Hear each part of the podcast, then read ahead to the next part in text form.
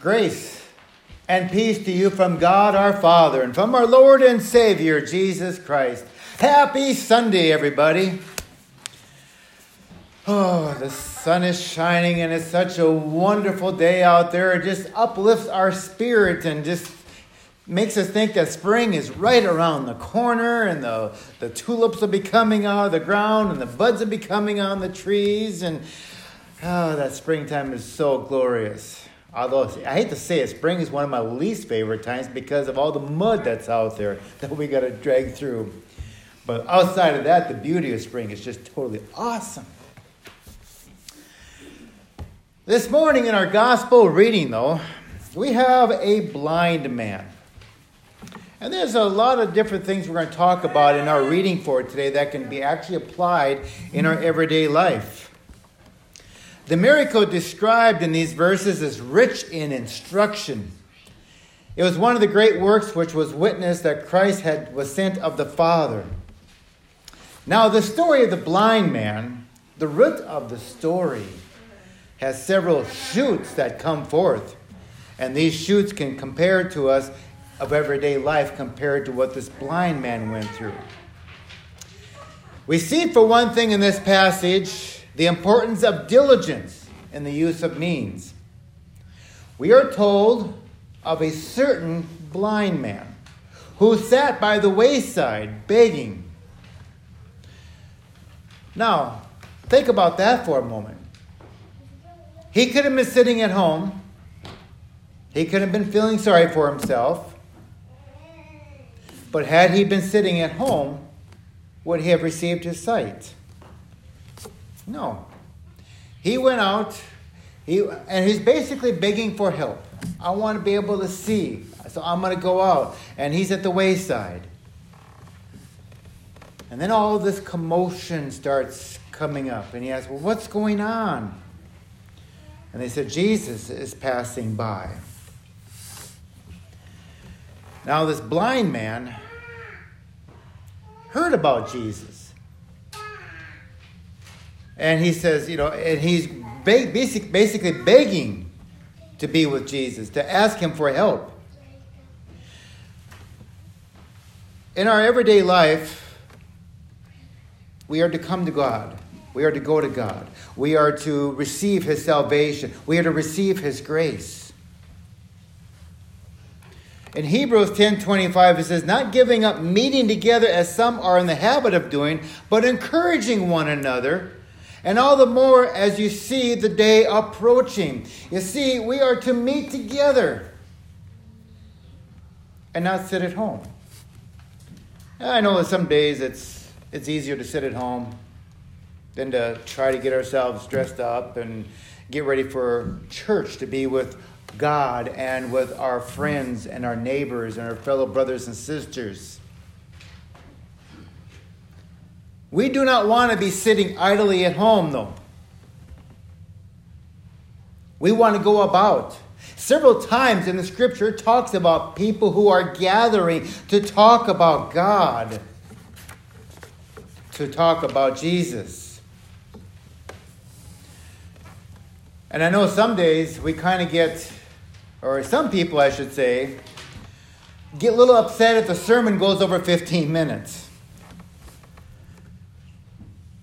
There's this humorous story that I found in the book of Acts.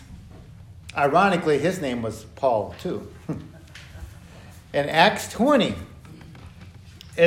you talk about Paul preaching. He was preaching so long that somebody fell out of a window 3 stories up to his death. Let's read here in Acts 20, that little interesting story. On the first day of the week, we came together to break bread. Paul spoke to the people, and because he intended to leave the next day, he kept on talking until midnight. Now, there were many lamps in the upstairs room where they were meeting. Seated in a window was a young man named Eutychus, who was sinking into a deep sleep as Paul talked on and on. When he was sound asleep, he fell to the ground from the 3rd story and was picked up dead. Paul went down, threw himself on the young man, and put his arms around him. Don't be alarmed, he said. He's alive. Then he went back upstairs and broke bread and ate. After talking until daylight, Paul then left. The people took the young man home alive and were greatly comforted. How would you like to be at a sermon for 24 hours? And you think, well, 15 minutes gets long. Well, Paul was going on another mission, and he didn't have a lot of time, so he basically was there, and he just, kept on talking and talking. Really, the more we listen about God, the more excited we should be about hearing his message. Listening to God's word should not be limited to a certain amount of time. Listening to God's word should inspire us and make us want more and more and more. As a matter of fact, when we leave here from church, we should go home and even want more. Look in the scriptures and praise God and give him all the glory. Another thing that we see in our gospel reading for today is an example of our duty in the matter of prayer. We are told that when this blind man heard that Jesus of Nazareth was passing by, he cried, saying, "Jesus, you son of David, have mercy on me." And we're told further that some people were telling him, "Shh, quiet, don't be yelling, quiet down." But that only made him cry all the more. He was even louder in his cry to Jesus. He felt his need and he found the words to tell his story. He was not going to be stopped by the rebuke of the people. He wanted to see Jesus, and he was going to see Jesus one way or the other.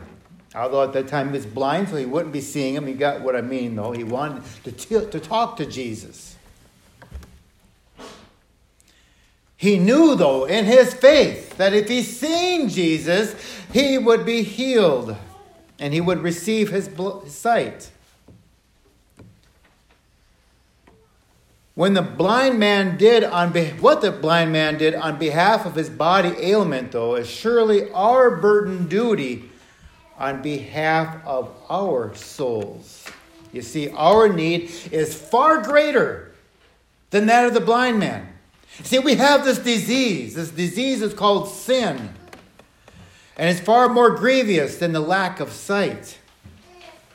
How bad is this sin? In Romans 3, 10 through 18, we read, "As it is written, there is no one righteous, not even one. There is no one who understands. There is no one who seeks God. All have turned away. They have together become worthless. There is no one who does good, not even one. Their throats are open graves. Their tongues practice deceit. The poison of vipers is on their lips. Their mouths are full of cursing and bitterness. Their feet are swift to shed blood.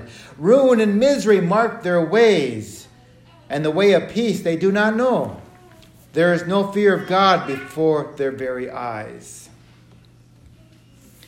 See, the tongue that can find words to describe the necessities of the bodies can surely find ways of finding ways to soothe our soul. Because we can pray to God, we can go to him, we can give him all the glory and all the praise and give him thanks. Praying is our communications link with God. This blind man was praying, "Lord, have mercy on me." There's also the story in the Bible where the Pharisee and there's this poor man. They were praying, and the Pharisee's up there. He's praying, "I don't want to be like this poor man over here." And the poor man is over here praying and saying, "Lord, I am not worthy," begging for forgiveness. How bad are we supposed to pray? How earnestly are we supposed to pray? Think about how Jesus prayed. In Acts 22:44, "And being in anguish, he prayed more earnestly, and his sweat was like drops of blood falling to the ground." When Jesus was praying, he prayed with his whole self, with his whole being. I think we take prayer perhaps a little bit too casually, and we should really be prayerful and just get our bodies and our minds into God.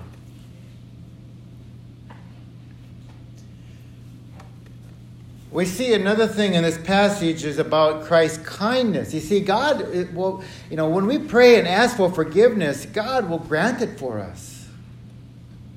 We're told that this blind man continued crying for mercy. Even though he was told to be quiet, he wasn't going to be quiet.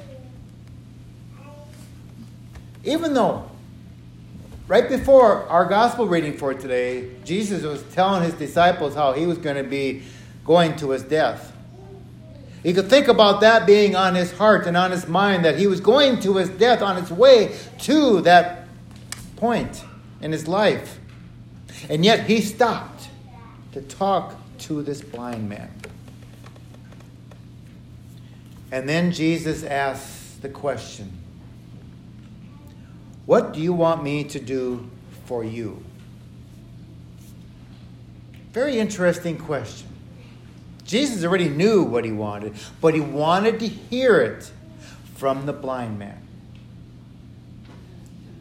Jesus wants to hear from us as well. He knows what we need, but he wants to hear it from us through prayer, through communications with him. In the old American West, before the days of credit cards, a shopkeeper would maintain a ledger book of all the activities of each customer's account and the amount that was owed. The business owner knew his customers well and the work in which they were involved. A customer would at times send others to the store to get stuff that they needed at the business or at home, like they might send maybe their kids in. But the shop owner would know who the kids were and who was working for who, and so he would extend the credit to them. But if somebody came in and wanted to buy something in somebody else's name and he didn't recognize him, the purchase would be denied. See, coming to God in Jesus' name is similar to those old financial transactions. Jesus holds the account. And we are welcome to come to the Father in Jesus' name to receive what we need. The Father grants our request because of Jesus' standing. And of course, if we're asking for things that we don't need, we have a tendency to, "Oh Lord, I'm going to go get a lottery ticket. Let that be the winner." Huh. No, that's not what God is talking about. In James 4:3, when you ask, you do not receive because you are asking with wrong motives, that you may spend what you would get on your pleasures. So he's talking about, wrong motives. All you want to do is get stuff for your own pleasures. No, that's not what it's about. It's about meeting our needs. What do we need versus what do we want? Those are the two things in our lives. Do we need this or do we want it?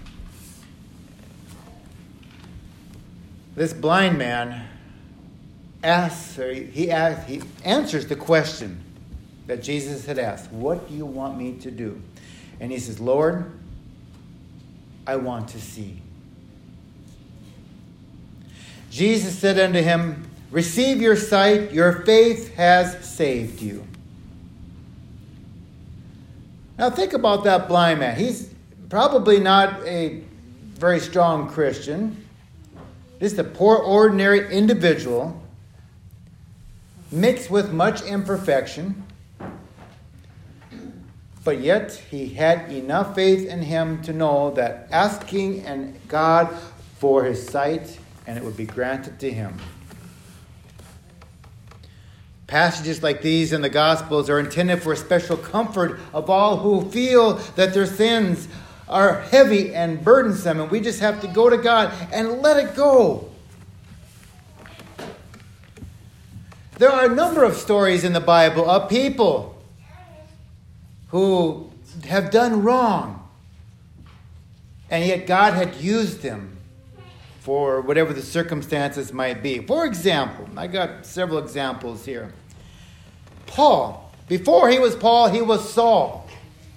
He was a ruthless crusader on stopping the growth of Christianity at any cost by putting them in prison, destroying churches, and even overseeing their murders. He was so zealous in the Jewish faith that he wanted to eradicate Christians completely. That is, until God revealed himself to Saul on the road to Damascus, and his life would be forever changed and transformed. It was there he became the great Apostle Paul, one of the greatest soldiers of Christ, dedicating his entire life to spreading the message about Jesus Christ. King David, one of the most highly revered and important characters in the Bible. He triumphed over a lion, a bear, and a giant. God even used him to lead his people during a very difficult time. But even as a man after God's own heart, David had a history of making mistakes. In fact, he broke half of the 10 commandments. Those of which include murder, lying, adultery, coveting a neighbor's wife, and even stealing another man's wife. Even though his sins were many, he turned to God, confessed his sins, and asked for forgiveness, and God forgave him. Even the great Moses had a troubling past before God called him to lead his people. When he was 40 years old, he became incensed when he discovered an Egyptian taskmaster beating a Hebrew slave. So he killed him and buried him in the sand. Instead of dealing with the consequences of being found out, he fled Egypt and began a new life. Despite that murder, God used Moses to lead 2 million Israelites out of Egypt and eventually into the Promised Land. Tamar left her family at a young age to marry into the family of Judah. Now, in these times, a woman's value was determined by her offspring. But she was unable to conceive with her first husband, Ur. So God struck him down, and she married a second brother, Onan. Onan refused to conceive with Tamar, so God punished him, and he also died. By law, Tamar then married a third brother and was still unable to conceive. Faced with the fear of being childless and a destitute, she set out for justice herself. She dressed as a prostitute. She coerced her father-in-law, Judah, to have sex with her, and she bore twin sons. While her actions were unethical and she almost lost her life for it, one of her sons was the ancestor of King David, a direct lineage to Christ. Even though with the foresight of having Jesus' prediction, how about Peter? Not once, not twice, but 3 times he denied knowing Jesus. Nevertheless, God forgave Peter and reaffirmed his faith. He repented and continued to share the good news, even until his death. Now you talk about running. You're trying to run away from God. How about Jonah? Jonah was given instructions to go to Nineveh to tell people to repent of their sins. And what did Jonah do? He went the other direction. He got into a boat. He was going to get out of there. He didn't want to go to Nineveh. One thing about God, you can't run from him. You can't hide from him. He will find you. And he caused the storm. And the people in the boat finally figured out who was the culprit. And they threw him over shore off the boat. And then the seas went calm. But then a whale got him. But while he was inside the whale, he begged God to forgive him. And the Lord listened. And then Jonah went back to Nineveh and told the people to repent of their sins. You see, I'm sure many times in our lives, maybe we have felt that we have tried to hide from God, but God will always find us. God grants us forgiveness. God gives us the faith. God gives us grace. See, we need to glorify God all the time. Grateful love is the true spring of real obedience to Christ. Men will never take up the cross and confess that Jesus before the world and live to him until they feel indebted to him. We should be indebted to Jesus Christ for what he has done for us. We're coming up close to Easter. Coming up close to when Jesus will be on trial. Coming up close to the time when Jesus will be tormented. Why? Because he loved us. Because of everything that we have done, Jesus knew he had to do that for us so that our sins are forgiven. So that we can have the promise of everlasting life. I tell you, we have the Christmas season. We have Christmas, in the birth of Jesus Christ, which is great and wonderful. But I think the resurrection is yet the most important thing that ever happened, because he defeated death. He defeated death, so we have the promise of not having, because death, there's two deaths. There's the physical death that we have, then there's that spiritual death that will be thrown into the lake of fire. Jesus defeated the devil. He defeated death. He rose from the dead. And said, I am still alive. I have defeated death for all my brothers and sisters, so they can all come with me up into heaven. Just as he told the thief on the cross, today you will be with me in paradise. There's another example of another person who was not a Christian, but yet he realized who Jesus Christ was. He rebuked the other thief who was mocking him. And Jesus rewarded him with everlasting life. My friends, this blind man that we have in our story for today, if we're going to be saved, we have to take action. James talks about that as well in the book of James about, if our faith, we might have faith, but if it doesn't show forth fruit, it doesn't do us any good. This blind man left his home. And he went out there on the wayside to talk or to be around people. Maybe somebody would help. But he never gave up hope. Never, ever gave up hope. Because if he gave up hope, he would have stayed home. He didn't.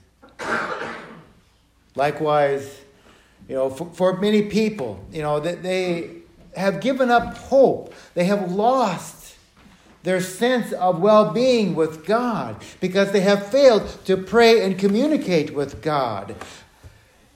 And you don't ever want to give up.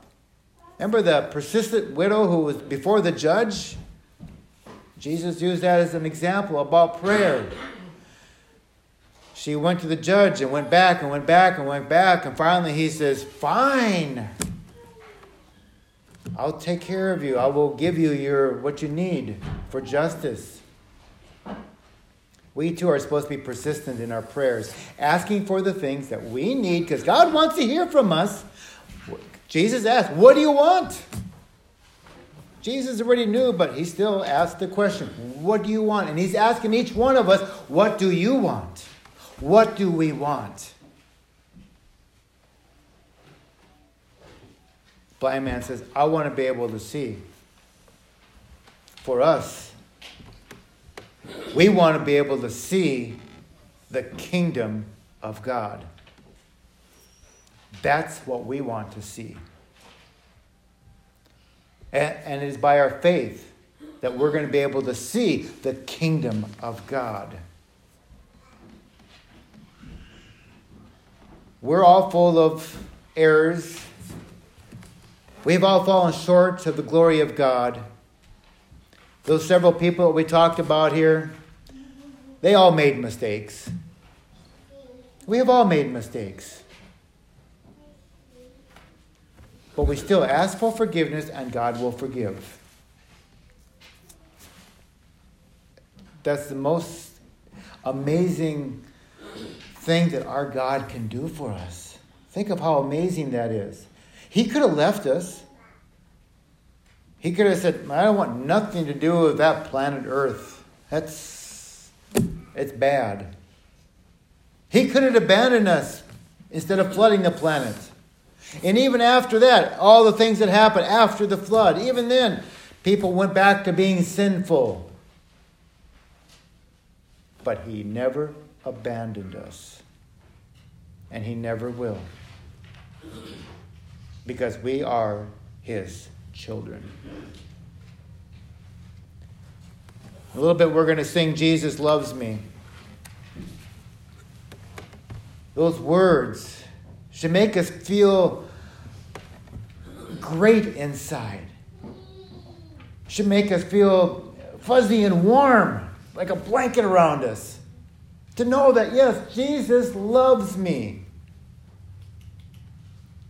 Because it says so in the Bible. Because Jesus told us. And through the power of the Holy Spirit, our sins are forgiven. There's actually several other passages before this, several other stories before this particular reading that I invite you to go back when you get back home and read in the book of Luke, the 18th chapter. There's several other interesting stories in there as well. Read those stories. I think there's about 3-4 of them in there that have different types, and they're really interesting, all kind of clustered together. That could be your assignment when you go home. Read the Bible. Yes. That's quite uncanny. Yeah, read the Bible. Wow, that's something different. For some people, they don't read. They're more engrossed on TV. They're more engrossed in... They would rather, they don't even know what TV is anymore. Everything's on the phone. You can watch stuff on the phone. But yet, still is the Bible. This is the written word of God. This is our instruction manual. This is how we are to live out our lives every day. And may the grace of God, which surpasses our understanding, keep our hearts and minds in the true Jesus Christ, our Lord. Amen.